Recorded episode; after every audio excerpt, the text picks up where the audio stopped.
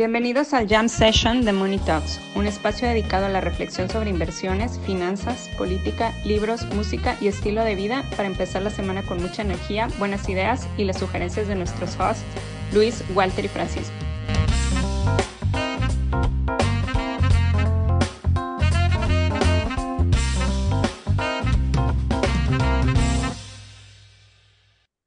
Y bueno, pues cuando quieran que los dejen pasar a cualquier lado, este, cuando quieran abrir el tráfico como Moisés abrió el mar, nada más digan, traigo al de Canadá. Pero ni y ahí así. es donde, o sea, sí, ni así. Ni así lo O sea, querían pero- dejar pasar, o sea, puedes traer un convoy de la Guardia Nacional, el ejército, la policía local, güey, y ni así te dejan pasar, güey, o sea, la, la falta de confianza es, o sea, volvemos al tema de Es, falta es impresionante, al tema de falta de confianza es impresionante. Pero, pero pues ahí, ahí dices, este, está chido, da risa, da risa estar en un, en un país, este, Imagínate del vivir en tercer mundo, Canadá digo, de, eso. o sea, duele, pero pues al mismo tiempo da risa, ¿no? Entonces, Pero al Pero final bueno. dejaron entrar, se quedó el primer ministro. Además, traigo al presidente de Canadá, eso también fue muy bueno, porque no, como no le creyeron al de Canadá, pues aquí en de Canadá, ¿qué es un Canadá? Entonces dijeron, traigo al presidente de Canadá. ¿cuál es el de Canadá? ¿Cuál es. Canadá? Ajá, pero como en Canadá no hay... tra- Traía zapatos Canadá, güey. traía- Además, como en Canadá no hay presidente, sino hay primer ministro, entonces no estaba, no estaba en la Ah, lista, güey. ah, Entonces Claro, no lo pueden dejar pasar. Ajá, porque- no lo sí, sí, pueden. sí, porque el, el- güey que lo estaba reteniendo sabía que era primer ministro y no presidente.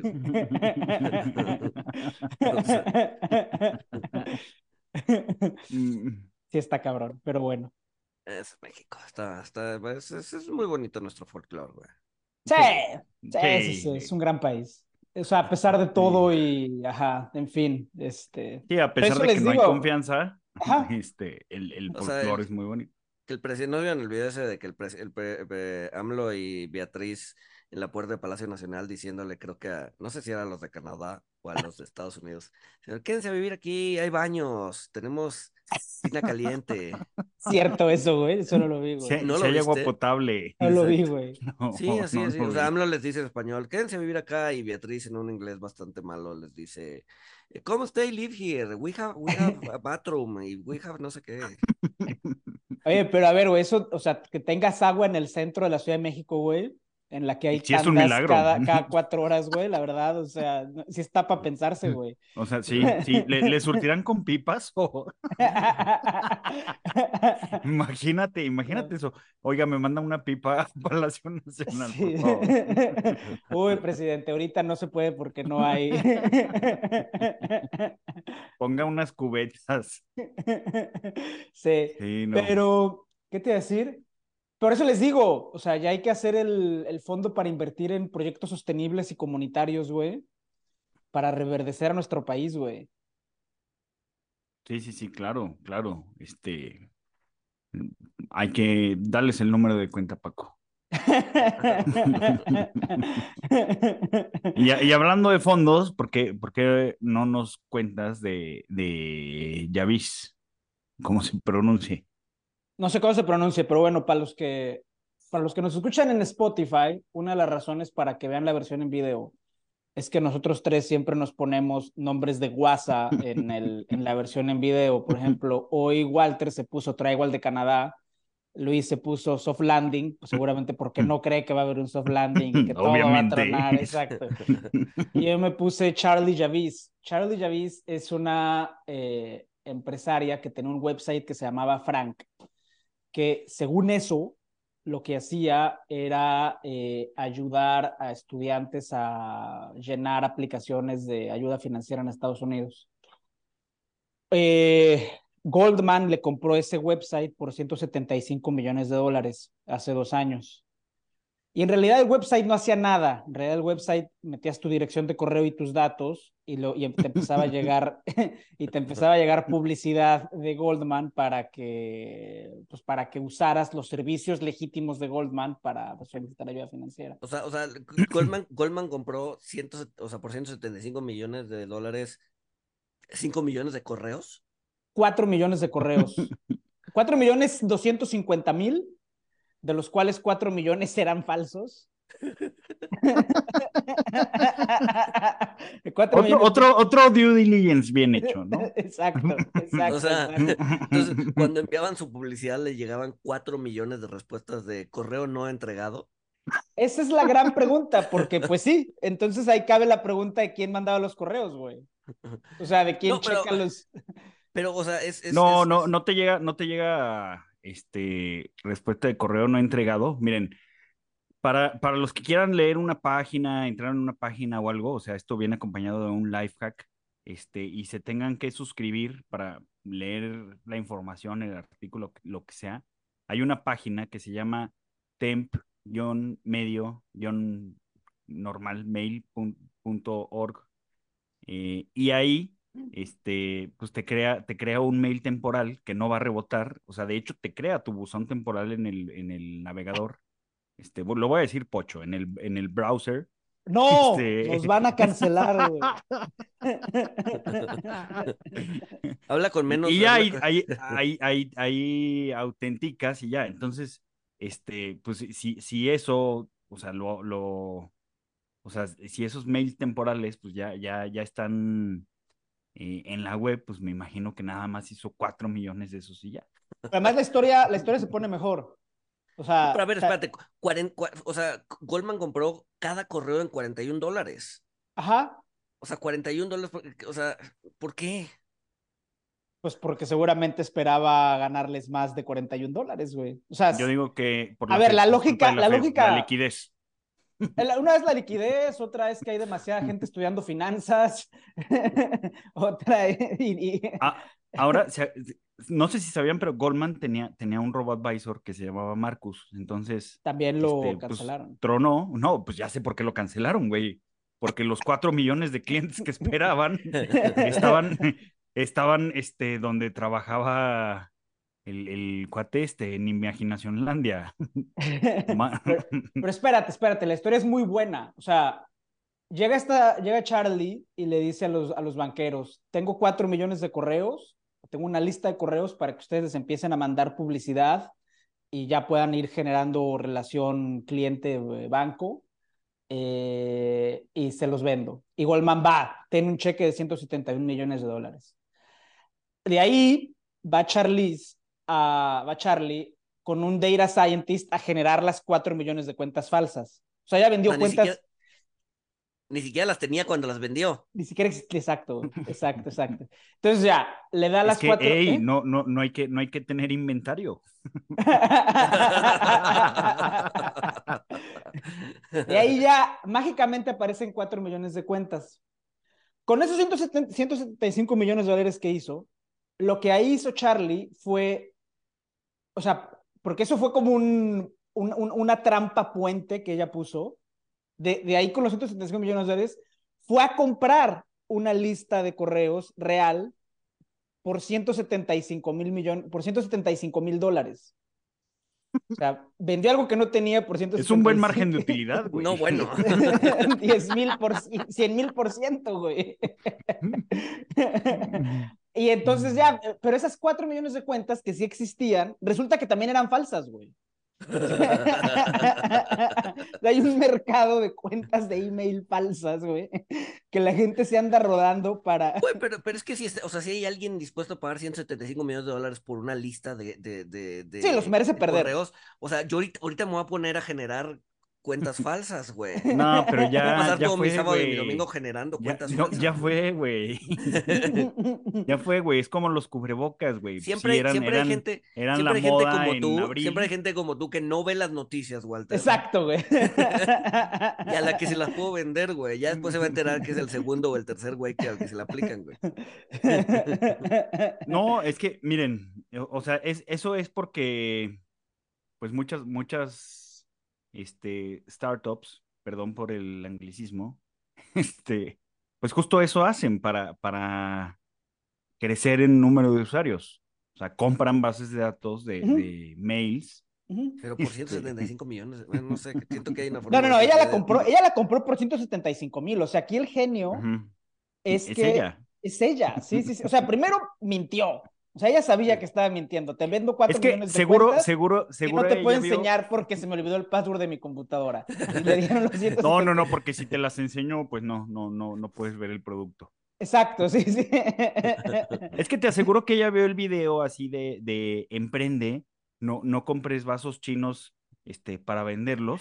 Primero vende los vasos en, en En 10 eBay. dólares y ya que tengas el pedido, ya que tengas el pedido de 10 mil vasos, diles que la entregas te tardas una semana. Entonces los, los compras en China en un dólar y ¡boom! Pues sí, Es, es- Seguro es ya vio la- eso y dijo, voy a vender mails que no tengo. es como las tazas de Monitox, estás diciendo, güey. Ajá. Sí, pero esas son reales. Compren tazas, compren dan A ver, satisfacción esas- 100% garantizada. Esas las Esas son manda- reales. Pero no tenemos stock, güey. O sea, las compran y se mandan. No, a pues hacer, no hay stock y tampoco hay utilidad, güey. Sí, es, es verdad, eso, eso es muy importante que la gente sepa, que nosotros no ganamos un peso con las tazas de Monitox, las damos al costo. Porque luego nos dicen que no sé qué, que esto y que lo otro, no, no, no, Ajá, son malditos tazas, capitalistas. Ajá, nos amedrenta la gente, o sea, no, no compren y ya, güey, no hay necesidad de insultarnos, güey. Pero sí, sí, sí, las vendemos, es que son tazas de buena calidad, pero en fin, este... Sí, ah, y el abogado de Charlie es el mismo abogado de Elon Musk. Ah, yo pensé que ibas a decir de Bankman. Porque. Bueno, Porque técnicamente era Elon Musk no ha hecho nada malo, entonces puede ser, o sea. No mames, ¿cómo no? Lo de funding secure, o sea, todo el Ah, market- sí. todo el O- o market la, la, la no, no, no. SEC, la SEC no opina igual. No que piensa, tú, güey. piensa igual que tú, güey. Entonces, este, imagínate, o sea, ya con esas dos cuentas, Elon Musk y Charlie, la vendedora de correos falsos, o sea, ya, ya, ya, ya tienes chamba el resto de tu vida, cabrón, o sea, ¿no? No, no, no, o sea, y, además tratando de dar reversa a acuerdos que firman drogados, o sea, en el caso de, De del señor Musk, Sí. este, no nos cancele, señor Musk. Este, Eh, sí, sí, sí.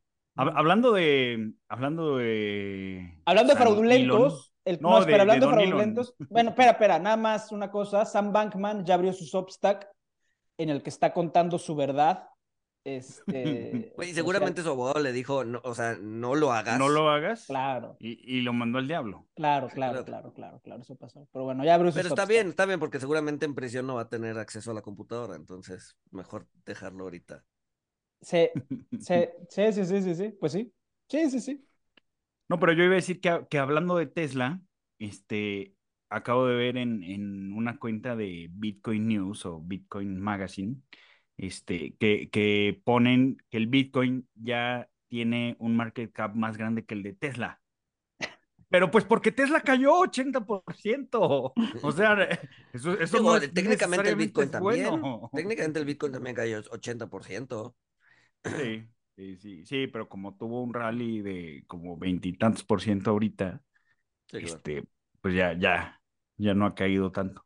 Ese rally de Bitcoin que es que la gente cree que Powell ya va, ya va a parar con las alzas de tasas o no hay Ajá, sí. explicación. Sí, el rally de este activo, este refugio, de este activo para protegerte contra la inflación y los bancos centrales, este, está raleando porque la inflación está bajando y porque los bancos centrales ya no van a, van a imprimir más, no, no, no sé, no sé.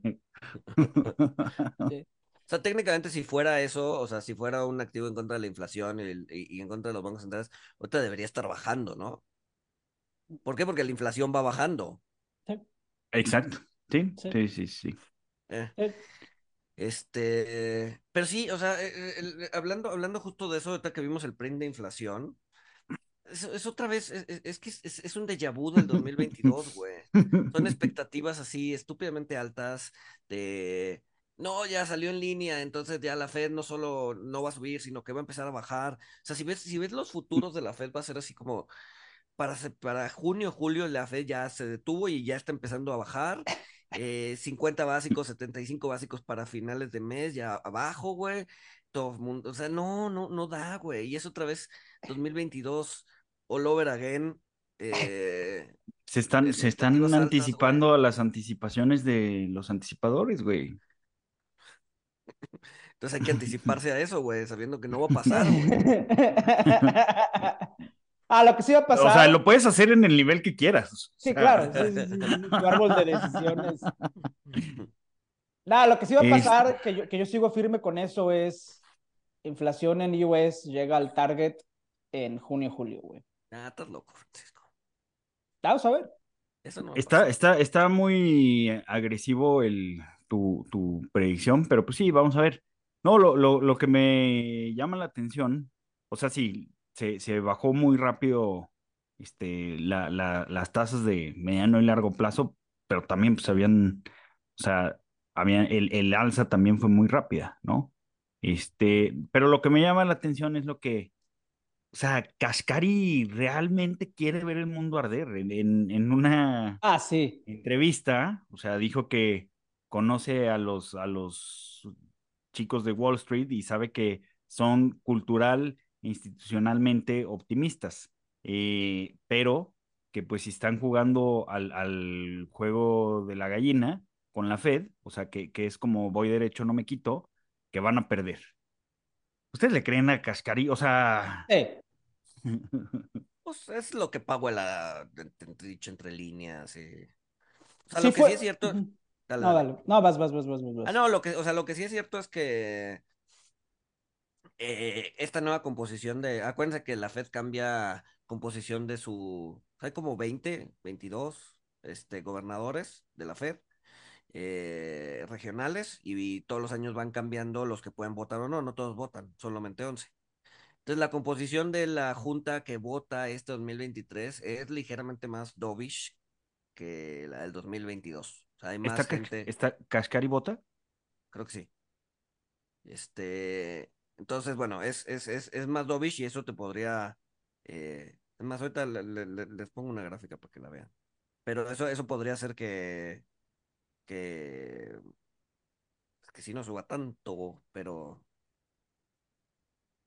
mm, les ligeramente más dovish. No, yo creo que. Pero, pero acuérdate que esto de Hockey Dovish, o sea, Loreta Mester, que, que estaba calificada como la, la, o sea, la, la Hawk entre Hawks, este, en un alza de 50 o 75, ella votó por un alza más, más, este, de cuarto de punto, o sea, de menos. O sea, ella fue muy dovish. Entonces. Sí, sí, a ver, la gente cambia de parecer y, y, si, y si son, y si no son eh, Esquivel, en donde solamente quieren bajar tasas, eh, independientemente de lo que suceda, o sea, si son, si es gente más profesional, digamos, este, pues sí, obviamente van a, van a actuar según las, eh, lo que vaya pasando en el mercado, no, y no, y no diciendo una sola cosa siempre, ¿sabes? A ver, miren, les quiero poner este. A ver, yo también les quiero poner aquí un gráfico ahorita.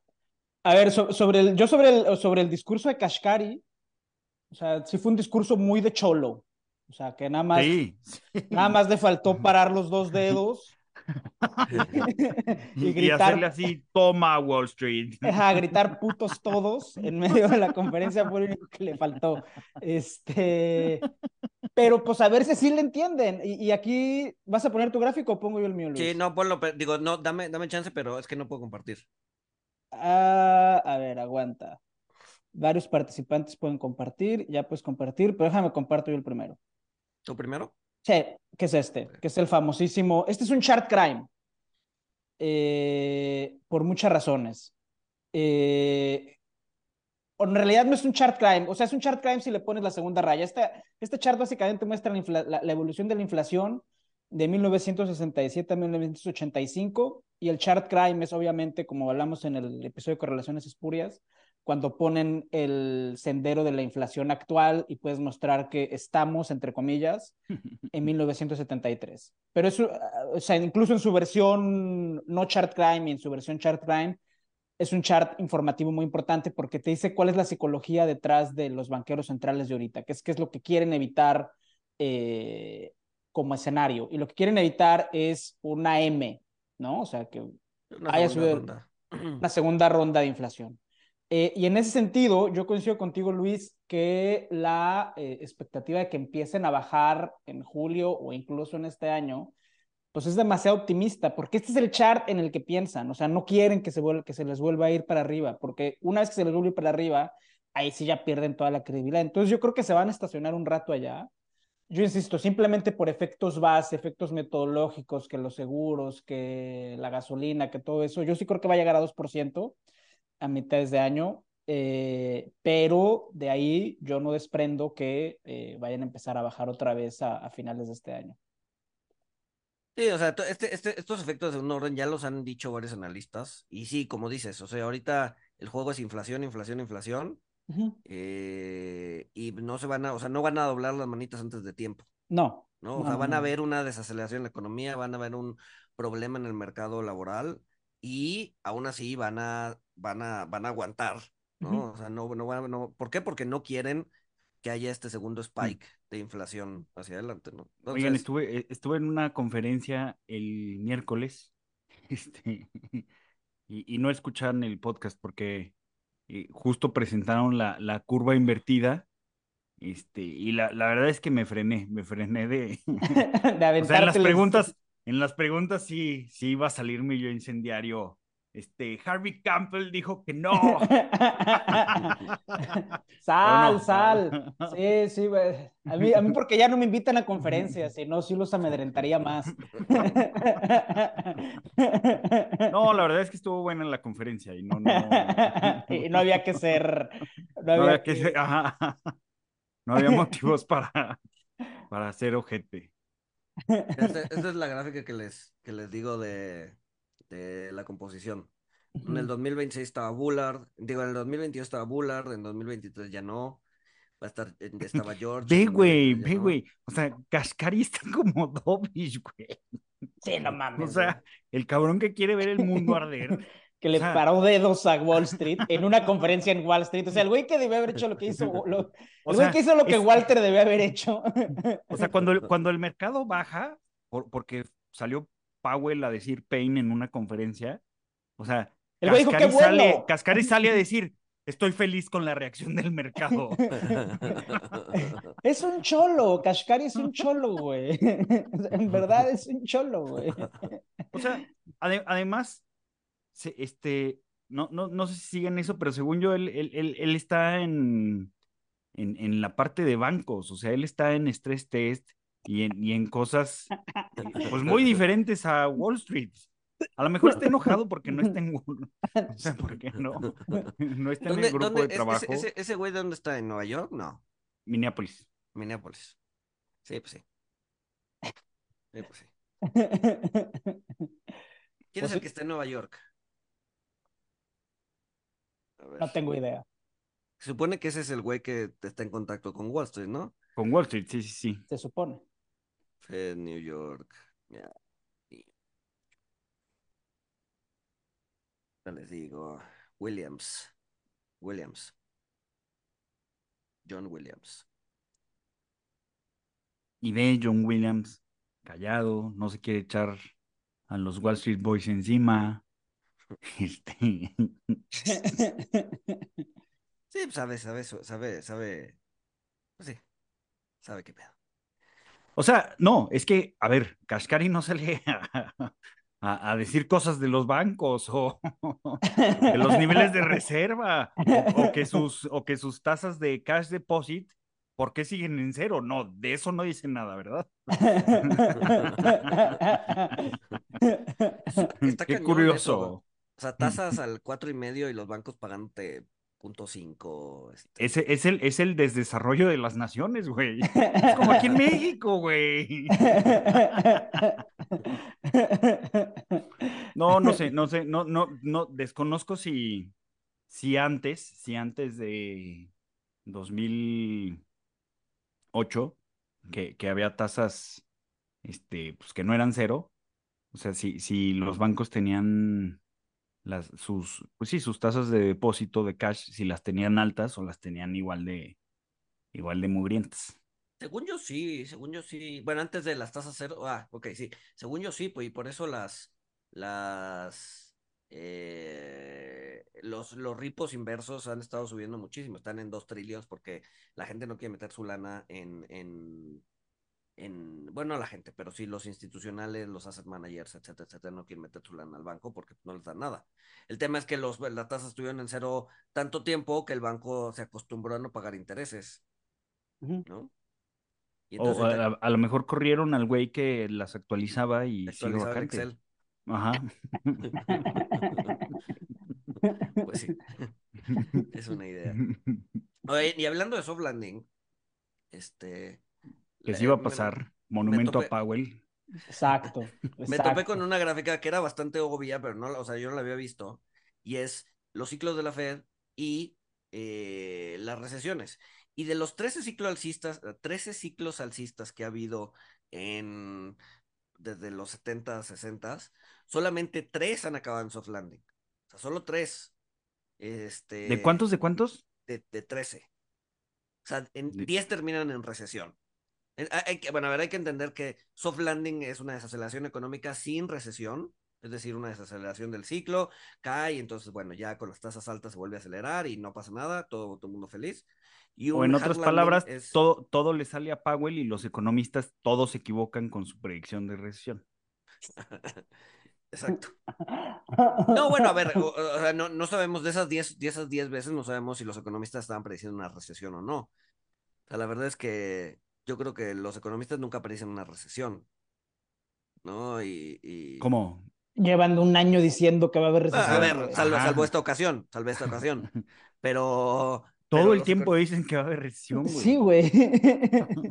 ¿ves, los, los pronósticos de la Fed? ¿Cuándo has visto un pronóstico de la Fed que te diga ah, no, no, no, la Fed no, los economistas. 0.5% o 1%. La Fed no, pero los, los economistas de, de Wall Street este, todo el tiempo están diciendo que, que va a haber una recesión. Ah, eh, Walter eh. tiene razón, güey. Ve los pronósticos de, para el siguiente año de crecimiento del Banco Mundial. ah. o sea, te están prediciendo una recesión, eh, pero ninguno trae crecimiento negativo. No sé. Tienden, tienden, tienden a. Bueno, a ver, hablando particularmente de la Fed, la Fed nunca predice una recesión. Banjico nunca perdió una recesión. No, no, no, no, eso es cierto. No, no, pues es que imagínate, o sea, imagínate, o sea, imagínate que, que Banjico o, la Fed, o sea, te dijera, viene una recesión, pues la van a causar. O sea, va a ser una profecía autocumplida. O sea, sí, es, no, no pueden hacerlo. en, la mente del... Así como no pueden decir, este, oigan, la, la, inflación de los siguientes meses va a estar muy cañona, pues no, no pueden decir eso. O sea, eh, por eso estaban, eh, es transitoria, este, es transitoria. Es que fíjate, o sea, está muy cañón. No, no pueden decir la inflación este, viene fuerte, este, y, y pero, pero tampoco, tampoco puedan decir, este, tenemos todo bajo control, porque, porque, luego pues, cuando salen y dicen, no hay razones para preocuparse. No, tampoco puedes decir sobre eh, que tenemos las cosas sobre control porque en el siguiente print de inflación te vas a dar cuenta de que no es cierto. Es una narrativa que nos sostiene. Ajá, y el mercado te va a pegar. O sea, tienen que ser muy cuidadosos con, con lo que dicen. Pues sí, bueno, pero el punto es que estadísticamente eh, o históricamente, tres del, solamente tres de 13 han sido soft landing. Y es bien curioso porque si volteas a ver cómo está el mercado laboral en cada una de ellas, en cada una de, la, en cada una de ellas es distinto, güey. En uno tenías un mercado laboral súper apretado, una tasa de, eh, de, ¿cómo se llama? De, de desempleo de 3.5. En otro tenías una tasa de desempleo de 7. Y en otro tenías una tasa de desempleo como de 5, 4 saltos. ¿No? Entonces, y ahorita, ahorita estamos en uno de esos escenarios, pues a ver, tienes que estar a fuerza en uno de esos escenarios, ¿no? Tasa, tasa, tasa baja, tasa alta, tasa media. Este, entonces, bueno, o sea, el punto del, al final del día no sabemos nada, quién sabe si venga o no, pero, pero es curioso ver que el soft landing es un bicho raro. Hoy, hoy, hoy, estuve haciendo mi revisión de, porque esa semana no tuve, no tuve chance de leer mucho porque anduve con mucho chamba, pero hoy antes de grabar hice mi revisión de prensa y lo que vi es cada vez está ganando más la narrativa de nadie sabe nada. O sea, de plan, Axios de plano sí puso en su newsletter, creo que el jueves, que ese sí la tuiteé, nadie sabe nada con el monito de Walter. O sea, literal. o sea, como que todo el mundo está en esta narrativa de ahorita no sabemos ni para dónde, ¿no? O sea, todos los modelos están, o sea, como que es una narrativa que cada vez está ganando más, más espacio y, pero yo creo, yo insisto, yo creo que hay cosas que, o sea, es verdad que nadie sabe nada, pero hay cosas que sí podemos saber. O sea, sabemos que hay faltante en la mano de obra de bajos ingresos. Eh, sabemos que por pura metodología y por efecto base, la inflación va a ir bajando. Eh, sabemos que a las empresas con cash flows negativos o con de alta duración, las tasas altas les afecta, que son las de ingresos altos y que ya están despidiendo. Entonces, yo creo que, o sea, cuando empieces a juntar el rompecabezas, y obviamente con los sesgos que lo que pueda traer consigo lo que voy a decir implican, eh, yo creo que el soft landing sí les va a salir. Yo creo que sí les va a salir, o sea, y, va a haber, o sea, ajá. Puede ser, puede ser, o sea, y, voy a citar este, a, a, un amigo cercano que dijo, este, cuando dicen esta vez es diferente, casi siempre se equivocan, pero esta vez es diferente. Este, gracias Luis González por ese quote.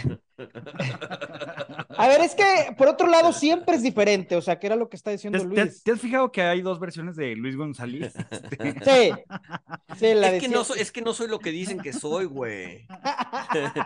no soy un permaver, no sé dónde sacan eso, güey. Sí eres, estoy, estoy, estoy negativo en, este, en esta ocasión, güey. Resulta que desde que hacemos jams estoy negativo, güey. Pero pues tampoco soy bipolar y estoy negativo. No soy bipolar como algunas personas en este, en este cuarto digital que un día con un dato dicen, ah, ya nos salvamos de todo. Y a, la, y a la semana siguiente dicen, ah, no, es la muerte y el fin de los tiempos. No, no, no la muerte. Yo soy, no la muerte, yo soy consistente. Consistentemente permaver. ¿sí? No, no, a ver, yo estoy, estoy positivo en tasas este año, sigo negativo en equity. Este, o sea, siento que el rally que estamos viviendo ahorita es un full rally, güey. Es un rally de expectativas altas, de optimismo, buscando buenas noticias, güey. ni, siquiera, ni, siquiera, es de. Ni siquiera es de expectativas altas, ¿no? O sea, es, es de.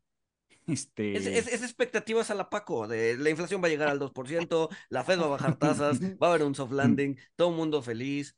Esas es expectativas altas.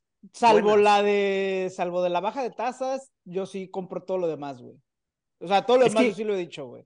Sí, yo, yo sí, yo sí, yo sí compro el, el soft landing, que la inflación llegue al objetivo, quién sabe, no sé. No la y, y lo, y lo que vaya a hacer, lo que vaya a hacer este el mercado accionario, la verdad es que no, no lo tengo muy claro porque, o sea, sí creo que, que sí creo que este año la probabilidad de que bajen es, es poca, pero también no sé, o sea, si nada más por, por mantener su credibilidad van a decir, no, no, 2024 no vamos a bajar. Y dijimos que no vamos a bajar.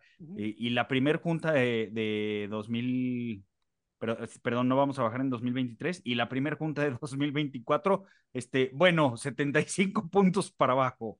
A ver, todavía, todavía tienes buffers en el mercado laboral. Por ejemplo, eh, o sea, durante la pandemia, etcétera, etcétera, hubo un exceso de ahorro como de 2 trillones de dólares, más o menos. Que no se ha acabado. O, no, no, no, ahí es a lo que voy. Ahorita eh, se ha drenado de ese exceso de, de ahorro, de ese exceso de, de ingresos o de, de, lana que está guardada en el banco, alrededor de la mitad, como un trillón. Entonces, todavía están sentados en un trillón de excedente de ahorros que puede hacer que el mercado laboral siga relativamente fuerte. Gente diciendo, yo no voy a trabajar, güey. Entonces, los que sí están trabajando encuentran un excedente de oferta laboral, y, e, etcétera, etcétera, etcétera. Pero eso se va a acabar. ¿No? Eso se va a acabar. Y mucha gente, o sea, puede, puede, está el escenario en donde mucha gente va a regresar a trabajar al mismo tiempo y se van a encontrar con problemas cuando las vacantes empiecen a acabar. Es que esa narrativa yo no la compro, porque la gente, o sea, eso de la gente está viviendo de ahorros es claramente un talking point de élite, count. O sea, que, que no, que, o sea, la gente que vive al día, para empezar, no tiene, o sea, necesitas ver la distribución de esos ahorros. Y de hecho existe la distribución de esos ahorros. Y el decil y los cuartiles de ingresos más bajos, el cuartil más bajo tiene 4.500 dólares en ahorro. O sea, no viven de los intereses de esos 4.500. Y no, obviamente... no, no, a ver, no de los intereses, pero sí viven de, o sea, sí puedes vivir un rato con esos 4.500, viviendo... Ve, a ver, no, pero es que, pero es que yo, yo creo que no, todavía no, queda viviendo a la Luis. Francisco, volando de Washington a Lima y de Lima a Suiza, cabrón. Y luego, y luego gana, ah, pues vamos a ver también que, cómo Sí, sí, es sí. el- Vamos por un, vamos por un poquito de ébola, África, ¿no? O sea, ¿Dónde vives en 4.500 No, no, dólares? no. Yo, yo creo, yo creo que la gente todavía tiene ahorros, Luis. O sea, porque, le- o sea, los Stimis llegaron a todos sin, sin discriminar. Y como regresaron al trabajo, o sea, primero de, bueno, como primero regresaron al trabajo, o sea, en home office, esquiando, sin, sin contestar el teléfono ni los mails, entonces les pagaban, tenían el Steamy, entonces el, el ritmo de erosión de los ahorros fue, fue más bajo. Y, y creo que por eso todavía está ese excedente de, de ahorros, no porque estén viviendo de ellos. no, a ver, no, o sea, no, no creas, o sea, hay un excedente de ahorros, ¿no? O sea, hay, hay datos duros que te dicen que todavía hay Sí. un, un trillón de excedentes respecto, al, respecto a la tendencia histórica, ¿no? Mira, Eh, bueno, no, dale, dale, ahorita digo. Pero, pero, pero sí, o sea, sí, o sea, a ver, no, no, no te estoy diciendo que te vas a jubilar con 4.500 dólares, pero, este, pero, o sea, viviendo, viviendo muy precariamente, eh, echado en el sofá viendo Netflix, güey, pues yo creo que si aguantas varios meses viviendo con 4.500 dólares, güey. Los dos años de tienes- pandemia. No, güey. por, no, porque tienes que pagar el Netflix, güey, porque ya no puedes compartir contraseñas. Exacto, güey. O sea, no, no, yo creo que, Mira, o sea, mira, la, la tasa de desempleo está al, al tres y medio ahorita, muy baja. La tasa de participación laboral antes de la pandemia, o sea, ya estaba baja. O sea, después de la gran crisis financiera de 2008, la, la tasa de participación laboral estaba al 62 y medio, 63. Después se bajó Y a ahorita 50 y la tasa de participación, este, la, la tasa de participación laboral está en 62.3. O sea, sí, sí, sí, pues ya, ya, ya está prácticamente en los niveles anteriores. Se, puede subir, este, ni siquiera un punto más. Bueno, a lo mejor un punto más en, en cuando llegó a máximos, ¿no? Justo antes de la pandemia. O sea, entonces la, la tasa de desempleo se te va a ir al cuatro y medio, que, que pues, o sea, es casi pleno empleo. Si no es, que es pleno empleo. Pues sí, pero a ver, si no a bajar. O sea, hay, hay, hay otra gráfica interesante.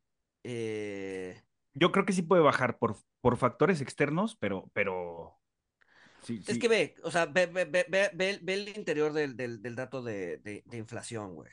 Tienes que lo que está bajando son bienes y bienes, ¿no? Los bienes están, llegaron a estar ujú, ujú. 12% de inflación anual y ahorita está en 2, ¿no? Entonces ya esos ya están llegando a donde debían llegar. Pero los servicios están acelerando, los servicios ya están al 7 y hay una correlación interesante entre eh, los sueldos y eh, los, el, el- el precio de los servicios, ¿no? Entonces, cuando hay un aumento de sueldos, tiende a haber un aumento en el precio de los servicios. Y los sueldos no se están desacelerando, ¿no? Y, hoy por hoy el, el, el, el, asalariado, ¿no? El, trabajador es- tiene poder para fijar un poquito más su sueldo, ¿no? ¿Por qué? Porque si no me subes el sueldo, pues me vuelvo a, me muevo aquí enfrente que están contratando y me contratan a un mejor sueldo, ¿no? Entonces, eso es raro, casi nunca sucede, pero por lo menos hoy, hoy, hoy se está sucediendo y- y- y los sueldos van a seguir acelerándose, lo que implica que la inflación de servicios va a seguir acelerándose. ¿Qué estamos viendo? Aquí estamos viendo, a ver, hace, rato estaba mostrando lo de la tasa de participación laboral eh, y ahorita estamos viendo la, la inflación por componentes, ¿no? El, último print que salió, el de diciembre de- del año pasado. Y estamos viendo justo lo que dices, Luis. En el panel de arriba eh, estamos viendo las contribuciones a la inflación por eh, componentes, servicios, que es el gran componente del lado positivo, eh, del 0.4 que salió eh, del, mes, del mes a mes de la inflación del año pasado, servicios es la casi totalidad, energía y bienes, eh, sobre energía, cuando digo energía es básicamente gasolina, es lo que le está tirando para abajo.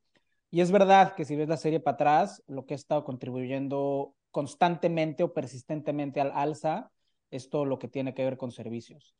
En el panel de abajo eh, estamos viendo cuáles son los servicios que están contribuyendo a, a la inflación.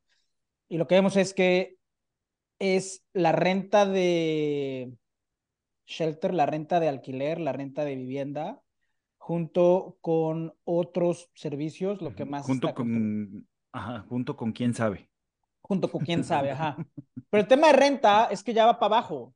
O sea, porque aquí, aquí es, eh, es un tema metodológico, o sea, es un tema muy metodológico. Muy... Sí, eh, y, y eh, ese, esta parte de renta, o sea, trae, trae un retraso enorme, enorme. Pero, híjole, es que, o sea, sí, si ves, sí lo, pero deja, déjales muestro otra gráfica que se me hace muy interesante, y es que hoy por hoy, rentar es, está en su nivel más atractivo de la historia respecto a comprar. Obviamente es por las tasas altas, por eh, una serie de cosas, pero hoy Porque por las hoy... rentas están desacelerando y cayendo. Uh, puede ser, puede ser, pero, pero entonces vas a tener eventualmente un balance, un balance en donde eh, sí están cayendo, pero si hay muchísima más gente queriendo entrar a rentar, se van a estabilizar en algún punto, ¿no? Miren, se, dejen, se los muestro, no, lo estoy cambiando acá. Control B. Un segundo. Ahí va. Eh, eh, eh, eh, ¿Dónde estoy? Aquí estoy. Fíjense. Entonces, the national cost of owning versus renting single family starter homes. Uh -huh. ¿No? Y vemos que desde el 2000, eh, históricamente, bueno, a ver, obviamente en la debacle de, en la post eh, burbuja de, viviendas, pues era mucho más eh, barato comprar eh, que rentar, pero hoy por hoy rentar está, o sea, te sale mil dólares más barato que comprar al mes. ¿No? Entonces, hay un exceso de demanda en las rentas. Entonces, ¿qué tanto más se puede desacelerar la renta si hay muchísima gente intentando rentar? Entonces, estoy intentando jugarle al abogado del diablo, pero como siempre. Pues sí. ¿Cuál es el punto de todo el mundo estar de acuerdo, güey? Qué hueva. Sí, sí, sí, sí, sí. Hay, hay que buscar contraargumentos. Y un Pero mira, podría ser este. Pues es que, es que aquí está, o sea, la, las rentas en los últimos tres meses se, se han contraído eh, en, en, año contra año. O sea, y, y esto ya excede el fenómeno estacional. O sea, porque generalmente, pues cuando se contraen, pues es este, un mes y luego eh, continúan su, su incremento normal eh, en línea con la inflación y ahorita no. Yo creo que, yo creo que hice algunas series en donde la estacionalidad, o sea, ya empezó a valer madres. Es que, a ver, sobre lo que decíamos hace rato de, de todos los modelos están rotos, pero que decía Paco que eh, nadie sabe nada, pero sí podemos saber algunas cosas. Yo creo, o sea, y, y, por eso Harvey Campbell dijo que su modelo ahorita no servía. A ver, tuvimos un suceso que, que no había sucedido en 100 años, una pandemia. Y tuvimos una respuesta en todo el mundo por la interconectividad global, por la globalización, etcétera, etcétera, que no había sucedido jamás, que pues era pagar la economía. Y luego tuvimos otra cosa también muy curiosa, que, que Occidente pues prendió la economía otra vez, aventó dinero y, y China estuvo no, en stop China, ajá, entonces en lo que se, o sea, ¿cómo? Al final se acomodó, porque el mundo es dinámico y las cosas se, se acomodan pero no había una, no, no había, manera, no había manera de, no había precedente y no había manera, ningún modelo te iba a decir cómo se iban a acomodar las cosas. Y desde mi punto de vista, todavía se están acomodando las cosas. O sea, sí. ya, ya hemos dicho, o sea, pasamos, pasamos al new normal y luego al new new normal y ahora el new new new normal es back to the old normal. Entre más cambian las cosas, más permanecen igual. Sí, que es, es que impresionante, ya, ya, o sea, el home office. El home office ya, ya, es cosa del pasado. No, a ver, no. no y, y, deja tu, deja tu home office, de, o sea, todo, todo el tema de la cadena de suministros. ¿no? Está este efecto en, la, en cadena de suministros que se llama como el, el efecto latigazo o el efecto del whiplash effect, en donde pues de, generalmente después de una eh, de, de, problemas en la cadena de suministros, de, de problemas de, de, pues sí, de falta de suministros, viene un excedente de suministros y ese excedente Ajá. de suministros eventualmente va a llegar a otra vez a una falta de suministros. Y luego, y luego, antes... y luego tuviste un güey que se atoró en el canal de Suez. Sí, no, pero a lo, pero a lo que voy es que son, son, son ciclos que van normalizándose, como, como, por, como cuando tiras una, una piedra en el lago. ¿no? La, la, la primera onda es grande, la, la primer, el primer valle es grande, pero ya después se va normalizando. Es lo que estamos viviendo ahorita. Sí, ¿no? hasta, y, escasez, y, luego hasta que llega un punto que ya no hay ondas. Escasez ridícula, venida por abundancia ridícula, seguida por escasez no tan ridícula, seguida por abundancia no tan ridícula, hasta que eventualmente se normaliza todo, siempre y cuando no hay otro efecto. ¿No? Sí, y sí. es lo que estamos Yo... viendo, por ejemplo, con autos usados ahorita. ¿no? Autos Exacto. usados que, que, la pandemia fue así de, ah, oh, no, se está llevando entre los pies la inflación. Hoy por hoy, los autos usados han caído 10, 12% porque ya hay un excedente. O sea, ya la gente ya no quiere autos usados. Entonces, es, es, este, este escasez que vimos hace un año, ahorita estamos viendo abundancia en muchas cosas. Este, y probablemente el siguiente mes, o digo, no el siguiente mes, pero en, el, en, la, en la siguiente onda vamos a ver abundancia otra vez. Y así hasta que se normalice todo. Exacto, exacto. Pero yo creo que e, esa es la clave. O sea, seguimos en, en, la onda. O sea, 2020 fue la onda grandota, pero todavía estamos en, en ondas, este, pues ya no gigantes, grandes. pero relativamente grandes. Yo, yo creo que, yo creo que faltan un par de años o, o, o una década, no sé, para que ya las cosas se acomoden y en esa década van a pasar mil cosas que, que, eso que lo, van a ser otras ondas. Que eso es lo que puede explicar por qué la gente o, o, ciertos economistas o ciertos analistas están esperando una segunda ola de inflación, porque, o sea, si creemos en este efecto latigazo, va a venir una, un periodo de escasez hacia adelante que va a impulsar los precios al alza ellos están diciendo eso para no quedarse sin trabajo, güey, porque si dicen nadie sabe nada, escuche Money Talks, los van a correr, güey. Bueno, a ver, o sea, este... o sea, imagínate, tú eres el economista en jefe y llegas y dices, todos los modelos están rotos. Qué chingón que hayas entendido que no entiendes, pero pues Buena suerte para encontrar chamba, brother. Como nos, de, nos decían en, en, en, Twitter, ¿no? Eh, Orlando, un cuate que este que, que, que estaba ah, que está de estudiando, modelo, sí, sí, sí. de modelos financieros y que le, decía, le iba a decir al profesor, ve, ya lo, todos los modelos están rotos, lo dice mi taza de bonito. Ya vámonos. Sí, güey. O sea, te, te, van a, te, van a, reprobar, compa. Te quieres grabar, Orlando. Díselo después del examen, cuando te entreguen tu calificación. Oigan, no sé, o sea, yo creo que sí se va a acomodar bien. O sea, bien en el sentido de Estados Unidos va a llegar a su target de 2%, la Fed se va a estacionar un añito y el mercado va a ir encontrando su equilibrio en ese, en ese, en ese nivel. Uh -huh. Sí, sí, eventualmente va, tengo, va a tengo la corazón, pero tengo la corazonada de que va a pasar en julio de este año. O sea, tengo la corazonada de que sí, julio va a ser verano feliz, todo el mundo haciendo Mira, asados. Y con eso, y con ¿Y eso podemos concluir, con eso podemos concluir que no son los modelos tan rotos, sino que el corazón de Francisco está roto. Es que, o sea, solamente que el petróleo se fuera a 50, pues sí, sí va a ser profeta, Paco, pero compro tu tesis, creo que va a tardar más. Nah, vamos a ver, vamos a ver. O sea, y, y, y, es más, mira, hasta Luis la compra, pero Luis va a decir, pero algo se tiene que romper. Exacto.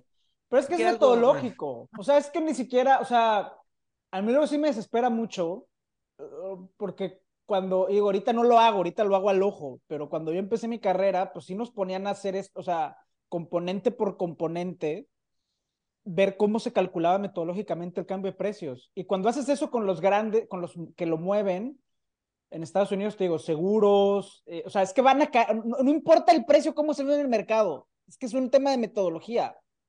Y cuando Ajá. extrapolas ese cambio de metodología, eh, que estás muy cerca y, y, si confías en que la suerte te va a favorecer un 5%, ya estás.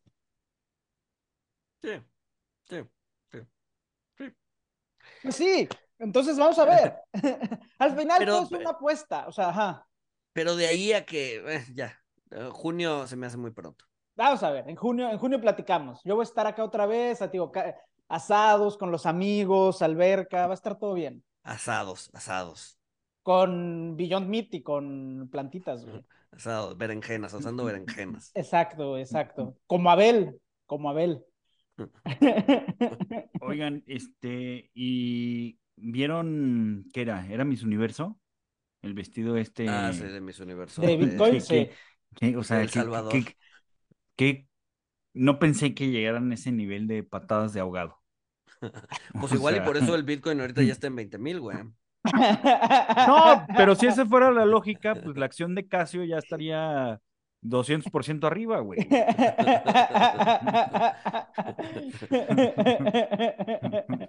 Hizo muy y no, bien. la revisé y está flat. Ah, sí, casi está flat, güey. Está flat, güey. Buen punto, buen punto. Mm.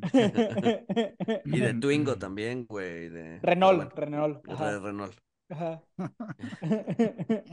Pero, bueno, ¿tenemos preguntas de audiencia o no? Sí, tenemos tres, pre- tenemos cuatro preguntas de audiencia, pero nada más voy a poner tres porque una cuarta, la cuarta me cayó muy mal, entonces no la voy a hacer. Este. Eh, primera pregunta: ¿Cómo ven el futuro de los autos de hidrógeno mejor que los eléctricos? La respuesta es: primero escuchen nuestro episodio sobre hidrógeno, que está buenísimo, con esta chava, no me acuerdo cómo se llama, pero que fue muy bueno. Escuchen el episodio de hidrógeno. No me acuerdo si lo mencionó ella, pero si no lo menciono ahora, en realidad autos de hidrógeno tienen poco futuro comercial viable. El hidrógeno, si es que llega a pasar, va a ser más para futuros de, pa- para proyectos largos, tipo minerías, etcétera. Pero María primero- Valencia. María Valencia, escuchen el episodio con María y, eh, y luego ya podemos tener una conversación. Eh, Pepe nos pregunta, ¿ya es tarde para agarrar duración en M's? Depende. Ah, sí, depende. O sea, o sea, eso, eso Bueno, a ver, a ver, vamos a, una- vamos a, vamos a imaginar que esa pregunta es, este, si eres, si tienes un fondo que, que pues, tiene que tener cierta duración. Ok, está bien. Ajá, ¿y O cuál es la respuesta te- en ese te- supuesto? Ay, A ver, no, hubiera sido que- mejor que lo creo que me agarraras en quedaba- diciembre. Ajá, ajá. Pero Yo, yo, yo me quedaba neutral, o sea, asumiendo que, que tienes que tener la duración sí o sí, este, o sea, yo, yo me quedaba, yo me quedaba neutral, no me, no me sobreponderaría. Este, no sé Recordatorio si que Luis- nada, recordatorio que nada, esto es co- recomendación de inversión. Sí, si nada, quieren nada. recomendación de inversión, denle dinero a Luis y a Walter, este, para que tengan servicios profesionales, pero nada de esto es recomendación de inversión y solicitación de compra o venta. Yo, dado todo lo que hemos dicho, que creo que es un optimismo en busca de buenas noticias, este, que la fe no se va a detener, yo pensaría que puede haber oportunidades de tomar duración más interesantes en un futuro. Ok, buenísimo. Eh, Alan, con la tercera pregunta es, ¿por qué las crisis económicas son recurrentes y las causas son mayormente las mismas? Pues porque somos humanos y, Y la ambición es este, cabrona. Y, y- y sí, y el miedo y la avaricia este, son los mismos ahorita que los de la burbuja de los tulipanes y que desde hace dos mil años. Puse una frase de James Grant hace poquito en, el, en Twitter que justamente eh, sumariza, sumariza eso, ¿no? Que en la ciencia el progreso es lineal, mientras que en las finanzas el progreso es circular. Ujú. Y pues es eso, güey. O sea, al final del día, pues la historia se repite, el mundo se repite. ¿Por qué? Porque los Sí. humanos no es como que evolucionamos y nos inventamos en cada generación. Al final del día, cada generación es prácticamente idéntica, salvo algunas ideas, pero en su forma de pensar, en su forma de actuar, o sea, en el core, la forma en la que estamos construidos, este, pues, somos iguales a tus abuelos, a tus bisabuelos, a tus, a los, sí, hace Sí, y a los años. ancestros. Tiene muy buenas frases, Grant. Muy buenas, ¿sí? O sea, como que, o sea, creer que somos racionales es olvidar que quemamos brujas y búsquenla, es muy buena. Sí, sí, sí, sí. Otra, en el mismo, en el mismo tenor, otra frase que sacó Jim O'Shaughnessy hace como un año es la de eh, la naturaleza humana es el último arbitraje. Sí, pues sí. En fin, este, pues sí. Eh, y la cuarta pregunta no la voy a hacer. Este, ahí lo hay otro día. No, pues Este, no hubieras dicho, güey. ¿Ya quieres que la haga? Sí. Está bien, haga la cuarta pregunta. ¿Qué opinan sobre la compra de la heroína mexicana que hizo el gobierno de México? La contestamos en el siguiente episodio. Excelente. Este...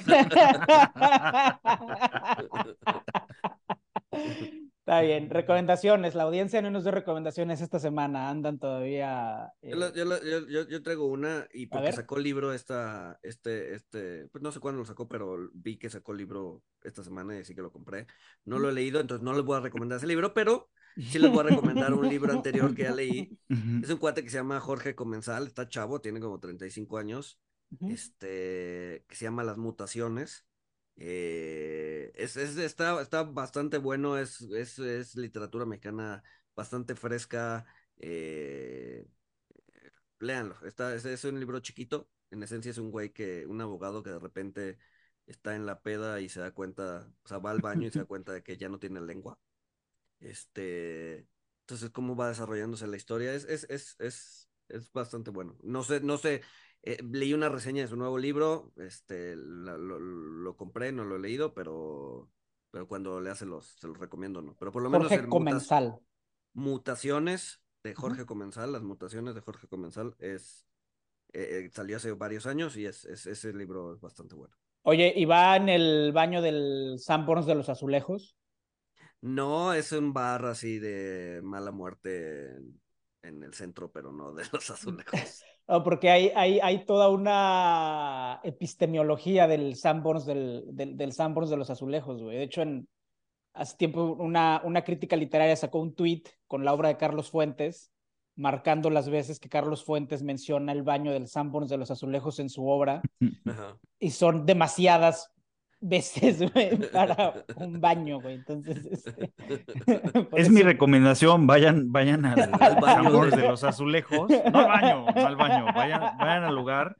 Este, lo que comí, o sea, estu- estuvo bien. A ver, es un El edificio, el Sí, edificio es muy bonito. No, pero el edificio es Sí, el muy edificio es precioso. El edificio es El muy edificio bonito, es muy bonito, o sea, y, y, o sea, ir a, o sea, ir a sentarte ahí media hora, una hora, o sea, sí vale la pena, aunque Comer la comida sea de un. Sanborns. Comer unas buenas guajolotas. Sí, o, uno- o unos tecolotes. Hay cosas. Tecolotes, no Hay guajolotes. cosas tecolotes. rescatables. Ah, Tecolotes, sí, las sí, guajolotas son otra cosa, cosa. ¿no? Sí, sí, sí. No, tecolotes, sí. Sí, los tecolotes son buenos. Baby, este... son molletes de chilaquiles. güey. Ya. Pues sí, no puedes equivocarte con molletes y chilaquiles combinados, güey. Hasta los puedes comer tú, güey. Sí. O sea, Sin sin, queso. Otra, Sí, otra, Aunque, otra, aunque, otra- aunque tomas cócteles con yogurt. Otra recomendación que hablamos, porque hablamos, hablamos de la depresión ligeramente el año, el, el- el- el- el capítulo pasado. Vi una peli que se llama eh, um, After Sun, ¿no? Como después del sol.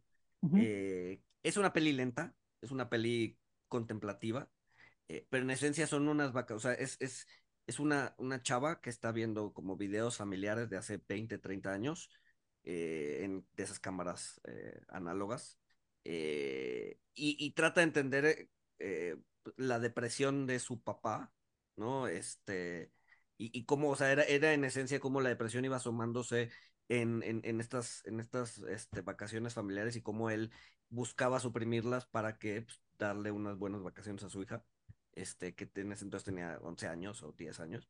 Eh, es bastante buena, muy, muy buenas eh, acerca de la paternidad, de la depresión y de cómo... Es, es, es una buena película. Nice. Otra gran película sobre depresión, eh, Melancolía. La, es la, de lo- la del asteroide, Es la del asteroide, ajá. Es buenísima. sí es buena. Este. Pero esas no, era, esas no eran mis recomendaciones. No, yo eh, traigo la recomendación vegana, eso es recomendación por partida triple, y se nos cae la audiencia. La recomendación vegana es recomendación por partida triple en ocasión del episodio de Japón que sacamos la semana pasada. Eh, les quiero recomendar los tres lugares para comer sushi vegano en la Ciudad de México, en orden de preferencia mío. A ver, le- les, les llevé Sí. la vez que fueron a la casa y Wal- les encantó, Walter comió, sí, Walter comió cuando, cuando comió hicimos el más de la jam- mitad, güey. Sí, cuando hicimos el jam session este, en vivo, Walter comió y, uy, esto está muy bueno. Sí, güey. Pues sí. Ya, lugar ya es estaba, ya, ya tenía, era el alcohol. ya es una cerveza encima, por Dios, menos, güey. Este. El primero es Plantasia en la Roma, que es, eh, o sea, que además se presta muy bien para, para deitear. Este gran lugar, Plantasia, comida asiática en general. El segundo es Veggie Koi, también de los veganos históricos de la Ciudad de México, más al sur en Coyoacán, eh, más tradicional, más, hippie, pero pues en línea con el lugar y también vale mucho la pena. Y el tercero, para la gente que vive en San, en San Petersburgo, en Polanco y en Santa Fe. San Petersburgo. No sé por pues qué. ya di uno, ya uno, ya di uno de San Petersburgo, güey. Nunca he ido a Para- San para- Petersburgo. Para el toque mamador, güey. Para el toque mamador, no, no, no, no, no. Eh, Vegan On, que se entrega en Polanco y Santa Fe, está muy bueno. Vegan On es más comida rápida en general, pues los sushi les cae bien. Y la recomendación general, pues ahorita que estoy en Washington, me acordé de un libro que leí hace varios años atrás, eh, que se llama The Failure of the Founding Fathers, eh, que habla sobre la elección de 1800 entre Aaron Burr y Jefferson, que, que ganó Jefferson. Vayan al memorial de Jefferson, que es mi memorial favorito en Estados Unidos. Pero fue una elección muy curiosa, porque cuando los Founding Fathers en Estados Unidos terminaron de escribir la Constitución, su esperanza era que no hubiera partidos políticos, ¿no? Que fueran representantes locales, pero que no existieran partidos políticos. Y eso pues fracasó desde el primer minuto, desde cuando terminaron de escribir la Constitución. La Constitución de 1800 no tenían mecanismos para llamarla. Entonces, y además se retrasaron los votos de Georgia. Entonces los republicanos habían amenazado con tomar el Capitolio a mano armada para poner a su candidato, a Aaron Burr. Trump Eh, tú. Exacto. Aaron Burr, Aaron Burr es muy interesante. Lean también su novela, la novela que le hizo Gore Vidal. Es un personajazo, cabrón. Porque además fue el que mató a Hamilton en un duelo. Este es personajazo Aaron Burr. Es realmente, o sea, tan es personaje de novela que le hicieron novela. Este. El caso es que se tardaron los votos en llegar, no tenían mecanismos para llegar, y una combinación de suerte, que siempre lo hemos hablado aquí en el Jam, y de estadismo por parte de la persona que contó los votos, que básicamente se los inventó y le salió que cuando llegaron los votos de verdad coincidió con lo que él dijo. Fue lo que salvó a Estados Unidos de convertirse pues, en una república bananera como las del sur, en la que, pues sí, tampoco había mecanismos, los generales sí llegaban a arrasar el Congreso, etcétera. Entonces, este, The Failure of the Founding Fathers de Bruce Ackerman, librazo, se habla sobre el azar, sobre el papel de la toma de decisiones. Es un gran libro. ¿Qué más? Pues, nada, ya, nada, yo son las yo ya- únicas que traigo Yo no traía nada, pero me acordé de. del Sambors de los azulejos. Es muy bonito. Es muy bonito. Pues a lo mejor sí les dan ganas de ir al baño, no, no sé, pero el edificio Después es de muy las bonito. tecolotas, seguro, güey. bueno, a, ver, recomendación mamadora hablando del Sambors de los azulejos, güey.